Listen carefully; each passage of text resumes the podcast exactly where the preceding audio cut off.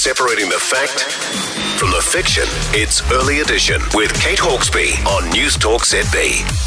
fourteen past five. So as we slowly come out of the pandemic, the international luxury hotel market is heating up. After what would have been a difficult period for most of them, there's now going to be more pressure on hotels to push the boundaries, try to outdo each other. Well, for the last few years, the Javora Hotel in Dubai has been the world's tallest hotel, but there's now competition with the J Hotel Shanghai Tower, also claiming to be the highest hotel. Joining us now, General Manager of the Javora Hotel in Dubai, Jairaj Gorsier. Jairaj, what do you make of this new hotel in Shanghai, claiming to be the highest in the world? Don't you guys hold the official world record? Um, that hotel is pretty impressive, to be honest.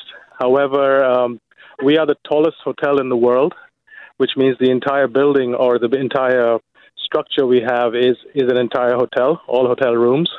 The J Hotel in Shanghai, I believe, is um, not an entire hotel. The whole building is not entirely a hotel. Uh, I think the top fifty or eighty floors apparently is um, is a hotel complex.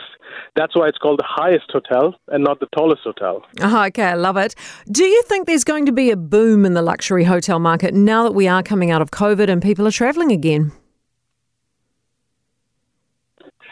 Um, yes, I'm very optimistic about that. Um, we can see the signs in Dubai itself. Luxury properties on the beach side um, uh, enjoy a very high average rate and high occupancies. I guess part of the reason is because um, people have been kind of locked down for so many months and they have extra disposable income to spend. And um, I guess they want to splurge and um, have a good time after a long time in lockdown wherever they are. Are bookings back to what they were pre-COVID? Um, we're getting there. Um, we've, we've seen a steady increase in the past few months itself. Uh, right now is the summer in Dubai. However, the, the occupancy rates are holding high. Um, not not as much as pre-pandemic levels, but almost there. Is the experience that uh, consumers and travellers are looking for different to what it might have been pre-pandemic? You know, in a post-COVID world, are they expecting more from hotels? Do they want things done differently at all?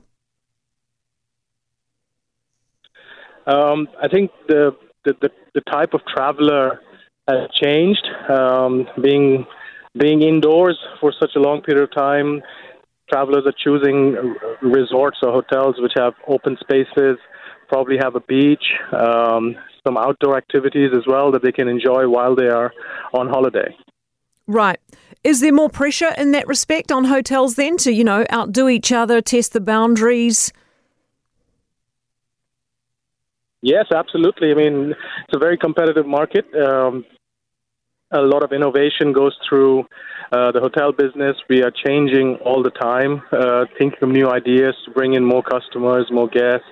Um, have an experiential um, type um, experience, so to speak, for, for the guests.